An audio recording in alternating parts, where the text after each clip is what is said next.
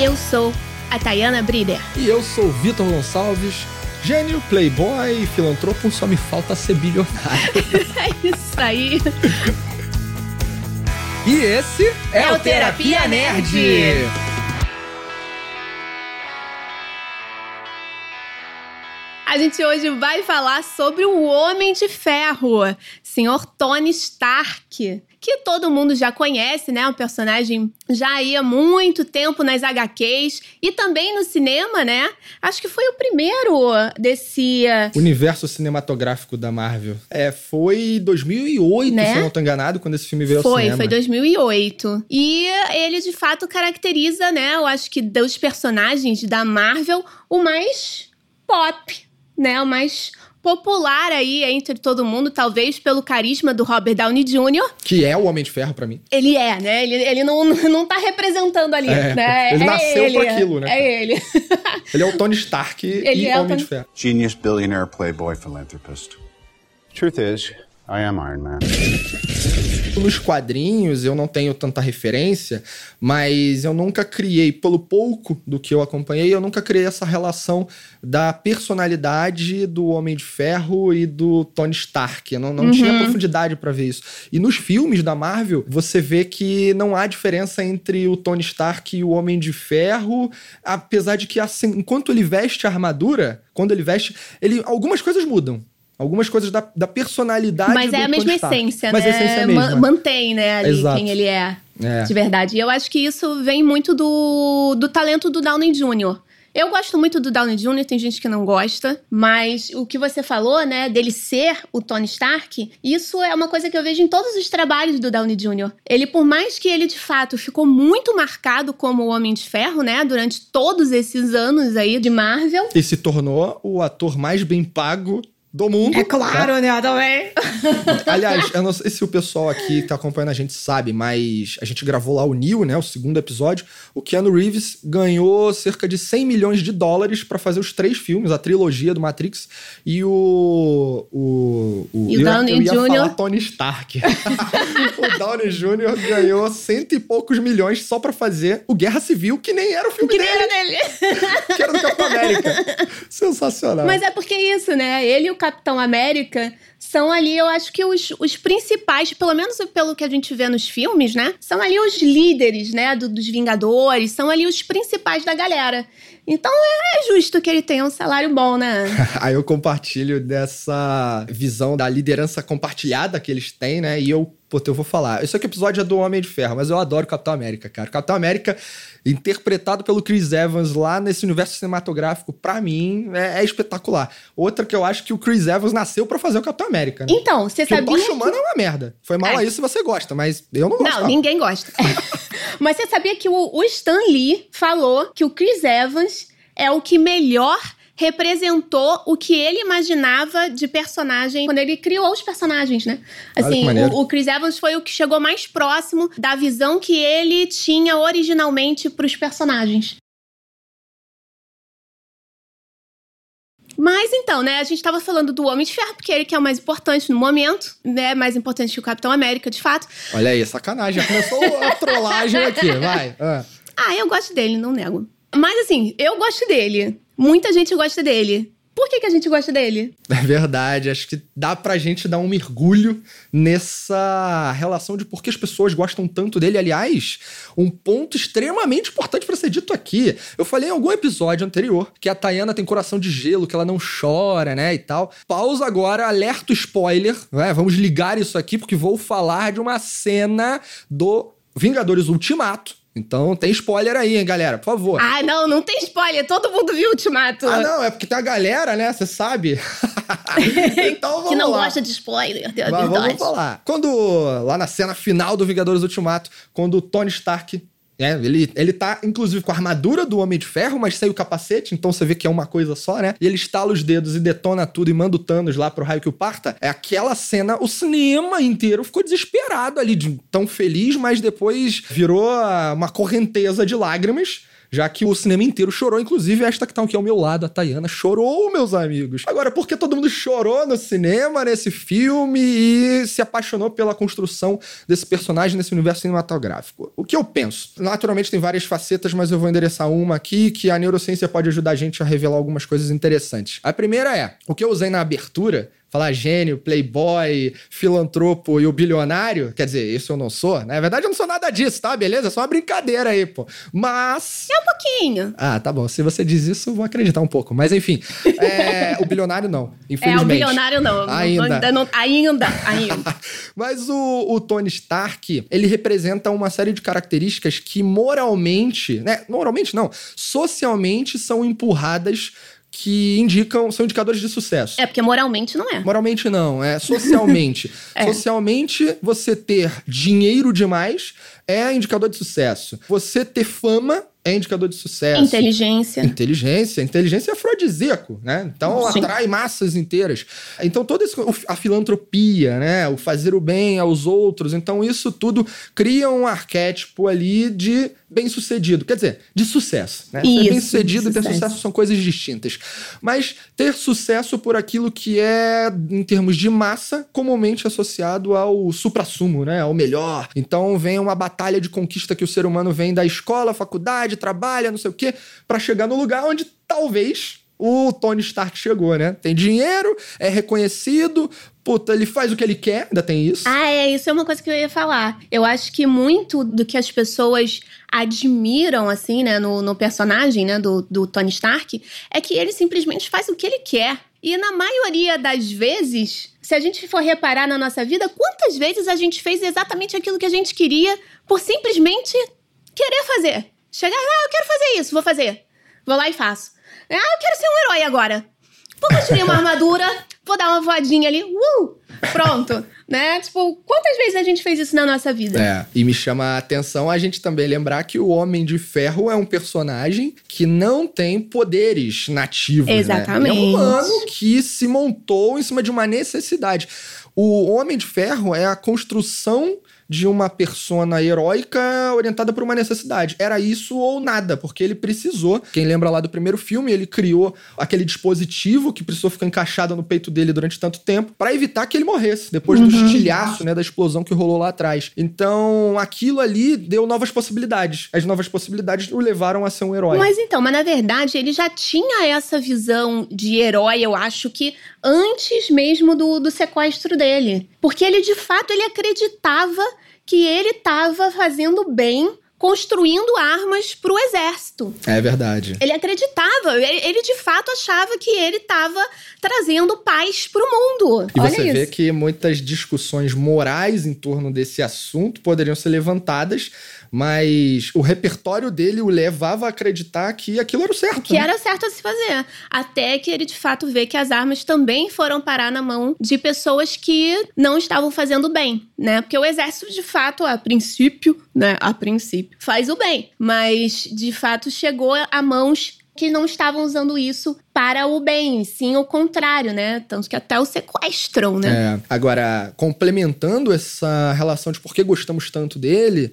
é, a sociedade de modo geral, existe um fator cerebral, um, uma relação de estudo que já vem há muito tempo chamada neurônios espelho, que são neurônios que todos os seres humanos possuem, que associam relações externas ou elementos externos à nossa própria realidade, né? características de outras pessoas, bens de outras pessoas, e ativam na gente um desejo igual de ter aquilo, um desejo semelhante de fazer ter aquela realidade para dentro de si. Então você vê uma pessoa, sei lá, andando com uma Ferrari conversível na praia e puta, você olha aquilo e fala: caraca, que sensacional, imagina eu ali. Né? Uhum. Então é muito provável que pessoas que gostem de carro esportivo, que passem, não é pela Ferrari, é pela sensação que Sim. aquilo te leva, né? É pelo de... prazer que aquilo vai te dar. É, e, e, pode passar, por exemplo, para mim, né? Eu adoro carro. Então quando eu vejo um carro conversível, por exemplo, se eu visse uma Ferrari vermelha conversível na praia, o que eu ia falar, puta, cara, o que aquilo me traria é liberdade, é uhum. velocidade, sabe? Onipotência, uhum. esse tipo de coisa. E e aquilo poderia me atrair. Sim. Então, assim, existem essas relações de comportamentos ou bens que as pessoas possuem e a gente, enquanto ser humano, pelos nossos valores, podemos fazer associações. Por mais que a gente não tenha aquilo, nós queremos. Então, o neurônio espelho, ele tem essa característica de aproximar o que nós ainda não temos, mas um dia desejamos. Olha só. Isso, olha. Não me peça pra falar isso de novo. Saiu no alto da inspiração. Agora, para quem não conhece, né, o, o, neurônio espelho, é, por exemplo, neurônio espelho que faz a gente bocejar quando outra pessoa boceja. Ah, verdade. Né? E também são os responsáveis pelas nossas, isso que o Vitor falou, né, pelas nossas identificações quando a gente é criança e a gente tá, de fato, né, ali com pessoas que nos cercam, a gente vai criando identificações através desses neurônios espelhos, pra gente formar a nossa personalidade. Genius, billionaire, playboy, philanthropist. Truth is, I am Iron Man. Agora, quando a gente fala dos excessos que o Tony Stark pratica, É. bebida, né, aquelas coisas todas. Pois é, porque assim, ele, né, tem muito dinheiro e ele tem muita inteligência e isso tudo dá muito o quê?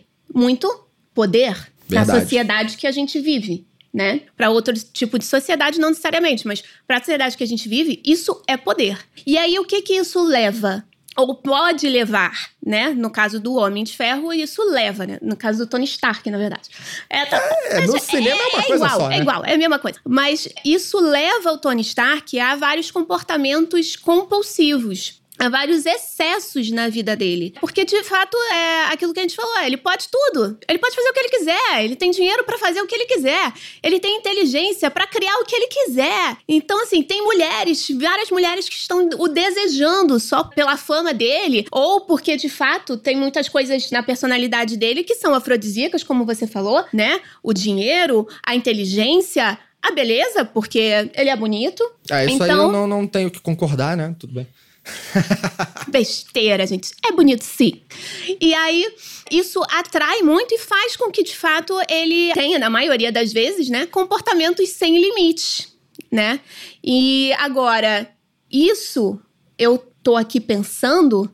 Será que não é um comportamento que muitas vezes é necessário para um herói? O fato de você não ter limites. É, o, o herói, na visão clássica, ele faz o que precisa ser feito. Então, teoricamente, ele, ele pode até sentir medo de uma coisa, mas Ele ser tem que herói fazer. é lidar com o medo. Não é não ter, é lidar com ele, né? E isso cara- características clássicas de qualquer herói. O limite dele é, é um limite, não é humano. Não é um limite humano comum, né? Convencional ali.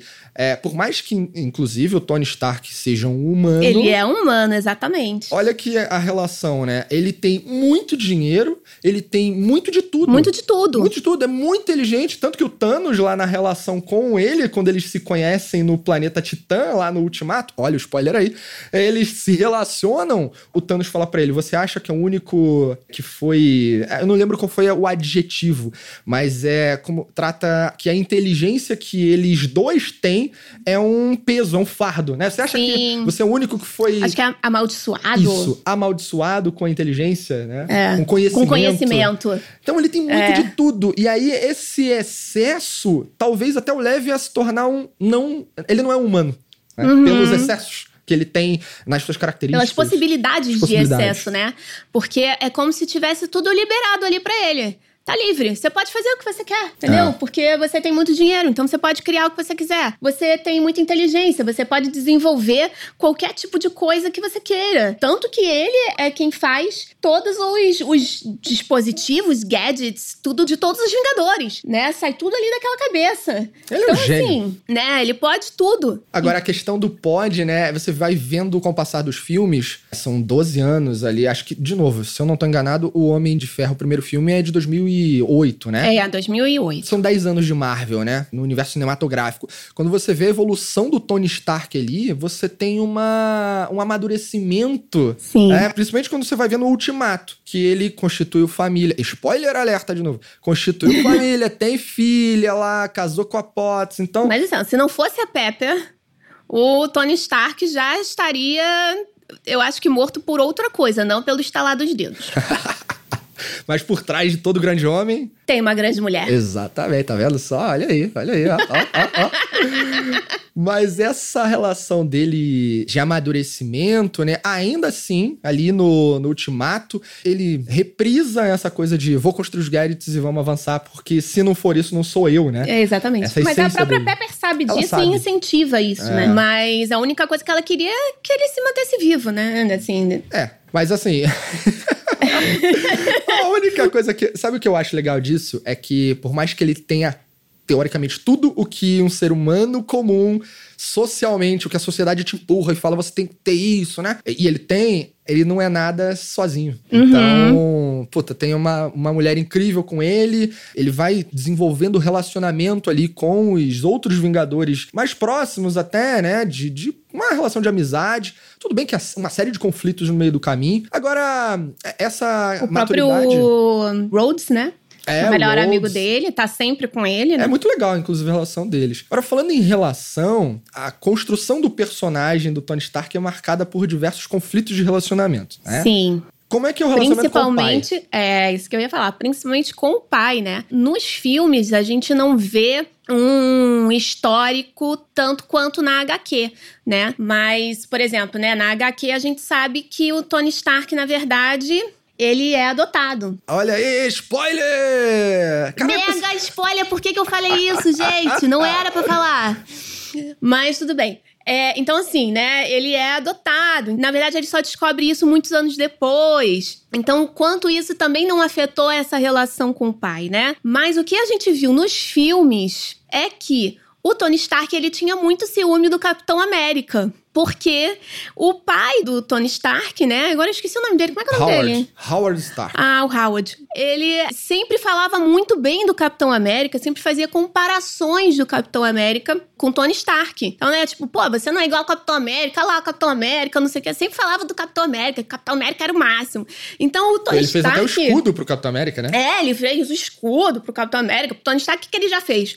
Fez nada, né? Então, o, o Tony Stark sempre cresceu com essa rivalidade ali com o Capitão América. E sempre precisando provar pro seu pai o quanto ele é bom também, o quanto ele também é inteligente, o quanto ele também é corajoso, quanto ele também é, consegue de fato realizar, ter conquistas, né? Então, com certeza isso influenciou muito a personalidade dele e como ele de fato tinha essa tendência para comportamentos mais compulsivos, porque é como se fosse uma forma dele escapar um pouco disso, sabe? Dessa necessidade de estar sempre tendo que provar alguma coisa pro pai. Porque esses, esses comportamentos excessivos e compulsivos já vêm desde a adolescência, né? Ou seja, comportamentos excessivos e compulsivos podem estar ligados diretamente às faltas em estágios iniciais da vida. né? Com certeza ligados a faltas, porque o compulsivo, ele quer preencher um vazio com prazer. Com aquilo que vai dar prazer pra ele. Então a gente tem vários tipos de ah, compulsão, né? Pode ser alimentar, pode ser por compras, pode ser ah, por academia, por exercício. E, ó, isso foi uma Enfim. indireta pra mim, eu acho, Ai, hein? não, não foi não. Pior que não foi não. Pior que não foi não. Então você sempre tá nessa busca do prazer. É, A gente tá falando de relações, né? Tem essa com o pai e tem a relação lá com o próprio Capitão América no Guerra Civil, que o filme mostra de uma maneira diferente, inclusive dos quadrinhos, Sim. né? Por N motivos. Aliás, tem um negócio interessante no que eu já vi dos quadrinhos, de modo geral, dos Vingadores, é que um herói não morre, né, cara? Ele Não, morre, mas ele nunca ressuscita morre. depois de alguma... Dá um jeito de ressuscitar. Não, nunca morre. De alguma forma, não, né? heróis nunca morrem. É, mas o, o conflito no filme entre eles dois é um conflito muito. é, como a gente sabe, é um conflito ideológico, né? Uhum. Valores, princípios e tudo. Um pouco antes disso, se eu não tô enganado, eu acho que o Vingadores Era de Ultron é o antes do Capitão América Guerra Civil, né? É. Falando dos filmes. Então, na Era de Ultron, eles criticam o Tony Stark e o Bruce Banner pela criação de uma, né, uma tentativa é, de uma arma que pudesse ajudá-los a proteger o mundo, né? Uhum. E aí, lá na frente, no Ultimato, Depois de tudo, quando o Capitão América e o Tony Stark se encontram novamente depois, né? Ele fala, ele todo magro ali, todo sem força, né? Por ter ficado dias ali no espaço, vira e fala: Eu avisei, eu falei. E ali você vê que ele cospe emocionalmente uhum. tudo que tava engasgado e que o criticaram tanto. E aí o Capitão América fica até meio. Ele nem falar, tem o que né, falar, né? Nem tem o que falar, porque tá certo. É, foi isso, né? E, e aí é você vê uma relação entre os dois que é me parece que ali começa a voltar o relacionamento deles, né? Eu vejo a, a relação deles bem. muito como uma relação de irmãos. Sabe? Aquela coisa de amor e ódio. É. eu vejo isso, assim. E, e, tem esse um pouco de rivalidade, mas eles se admiram. Então eu vejo muito uma relação, assim, de, de irmãos mesmo. É, eu não tinha feito essa associação. Maneiro, bem coerente. Genius, billionaire, playboy, philanthropist. Truth is, I am Iron Man. Agora, você teve um insight que esse foi sensacional, que foi lá na relação do que acontece após o conflito de Nova York. Ah, sim. É, que pra quem não lembra, antes de passar pra Thay... O que, que foi o conflito de Nova York? É, é o filme do Vingadores, o primeiro filme em que... Que mostra todos, né? É, o Loki vem com o Chitauri, né? Tudo em cima de uma orientação do Thanos, inclusive, pra conquistar ali a joia e acabar com a Terra, né? Eu não, não me lembro se era para acabar com a Terra, mas enfim. É aquele conflito que os alienígenas chegam em Nova York e é uma parada brutal, surreal e uma luta e maravilhosa. Ele vai, é, e ele vai, e ele para, acaba, né, indo pro espaço né? É. explodindo lá. É o míssil que. Ele manda um míssil, né, lá na nave, né? Na nave mãe lá. É, o míssil ia atingir Nova York e explodir é tudo, porque era a alternativa para salvar, pra salvar aquela região, porque isso na cabeça dos militares do governo. Sim. Então, quando o míssil é disparado e o, o Tony Stark sabe, ele pega o míssil e leva, né? Passa pela atmosfera lá e leva pro espaço. E aí? E aí, né, depois, claro, né, tudo acaba bem. O Tony Stark, no filme do Homem de Ferro 3, a gente consegue ver que ele acaba tendo estresse pós-traumático por conta desse evento, né? E como é que isso aparece? Porque o estresse pós-traumático, ele acontece depois de alguma situação de muito medo ou impotência, seja direta ou indireta. Então, no caso dele, foi extremamente direta né? Porque ele teve que lidar. Ele estava é, recente, né? Digamos assim, com seus poderes, né? Com a sua armadura, com a sua vida de herói. Ele acabou lutando com alienígenas. Foi parar no espaço levando um míssil quase morreu porque o, ele, ele chega inconsciente. É, dá a é? sensação é? que ele morreu, que né? ele morreu, né? Então toda essa experiência. Aí o Hulk salva ele, né? O Hulk salva ele. ele é engraçado. Dá uma... E então isso acabou fazendo com que ele tivesse um estresse pós-traumático e vários sintomas aparecem no filme do Homem de Ferro 3, né? Ele tem insônia, ele tem pesadelos com o que aconteceu em Nova York. E ninguém pode falar a palavra Nova York, porque ele já começa a ter palpitação. É verdade. Tem uma cena que ele tá dando um autógrafo no desenho de uma menininha num bar. E aí o Rhodes está do lado e eles não sabem que o Tony Stark tá com estresse pós-traumático, porque é uma coisa que na verdade não dá para você perceber assim logo de cara, sabe? Porque é um conjunto de sintomas que você só percebe assim depois de um mês, dois meses, você vê que a pessoa tá assim, opa, tem alguma coisa errada. E aí o Rhodes fala, pô, a gente tá preocupado com você. Depois que aconteceu em Nova York, aí ele, quando, quando ele fala isso, depois que aconteceu em Nova York, ele com giz de cera da menininha, tadinha. Aí ele, ele escrevendo, ele, começa a ter palpitação, quebra o giz de cera, aí sai correndo do bar. E aí pede pra sexta-feira. Eu acho que já é sexta-feira. É. é agora eu não me lembro. Mas já, já pede pra, pra 3, é. inteligência é. dele lá, dentro da armadura. Aliás, eu queria ter uma sexta-feira, hein? Pô! Na verdade, eu queria ter o Jarvis. O é, Jarvis é, é sensacional. Eu ia falar, o Jarvis é sensacional, Jarvis é cara. Eu queria muito o Jarvis. Aliás, eu queria ser amigo do Visão. É porque uma coisa não, leva Eu queria outra, ser, né? ser, amiga do Tony Stark. Porra, aí Porque você aí, subiu por a régua consequência, total. você é amiga de todo mundo. Entendeu? imagina fazer um estágio de Vingadores, cara. imagina. Porra, ué, o Homem-Aranha conseguiu, Pois né? é, quem Pô, sabe? Qual a diferença dele e eu, pô? É, Nenhuma. Só porque, ele, só porque ele sobe na parede e solta teia? Nenhuma. Então, Nem bilionário ele é também? Então, tá, tá igual, cara. Tem que agitar aí esses contatos. Pois é, fazer networking. Fazer networking com Tony Stark. Genius, billionaire, playboy, philanthropist. Truth is, I am Iron Man. E aí ele vai, né? Pergunta pra, pra inteligência artificial, seja lá qual seja, a Jarvis, sexta-feira, É quem, sexta-feira. quem estiver lá, ele pergunta: é o cérebro, é o coração, o que que eu tô tendo? Então, assim, nem ele se dá conta, né, do quanto aquela situação em Nova York traumatizou ele. Ele não sabe qual é o evento de, de gatilho, né? Pra despertar aquilo nele. Eu acho que, na verdade, ele não tem nem consciência, consciência. da quantidade de sintomas que ele tá tendo. Porque ele fica com o ataque de pânico. Quando falam a palavra Nova York, ou qualquer coisa relacionada, ele tem pesadelo, ele tem insônia, ele fica mais agressivo, mais hostil. Até com aquele menininho que depois aparece no funeral. Aham. Ele é super hostil com o menininho menininho três, o né? tempo todo. É do filme 3. pra quem É, do Homem de. Ferro 3. Ele é hostil com o menininho o tempo todo. E o menininho tá, fica lá assim, de boa, sabe? Então eu acho que ele nem se dá conta dos sintomas, né? A gente não tem um fechamento a respeito disso. Isso acaba passando.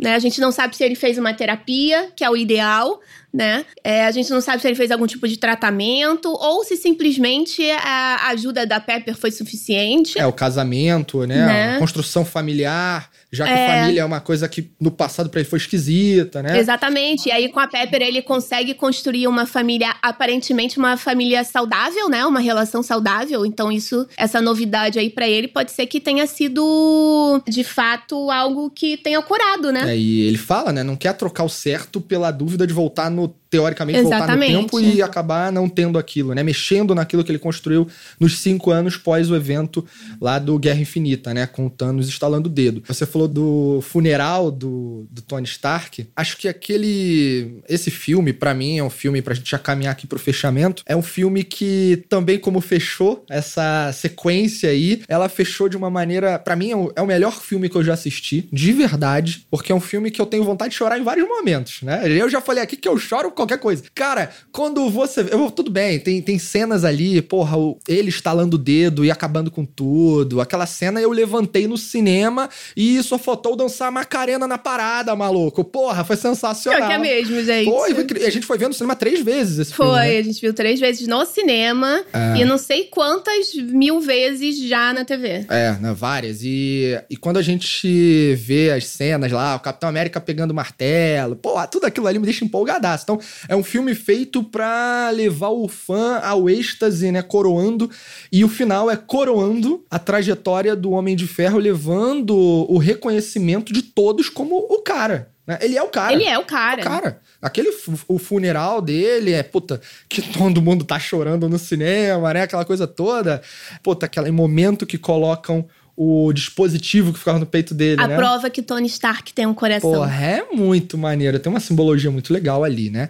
Então, mostrando aí que o Tony Stark também não é só esse comportamento compulsivo. Playboy arrogante. É, mas que ele, ele salvou a humanidade, né? Ele abriu mão do que era direcionado a si próprio pra fazer algo muito maior, não só a humanidade, mas o universo, né? Foi o que. Exatamente. Ai, que lindo, gente. Pois é. E com isso, a gente termina aqui esse episódio fantástico de um personagem igualmente fantástico, que é o Tony Stark barra Homem de Ferro pra gente. Tudo a mesma coisa. É a mesma coisa, barra Robert Downey Jr., né? Sim, porque também é a mesma coisa. Pois é. Então foi um prazer ter você aqui acompanhando a gente. Siga a gente lá no Instagram, no Twitter, nas redes sociais. Acompanha que tem coisa vindo por aí muito legal. E a gente vê no próximo episódio do Terapia Nerd. Tchau.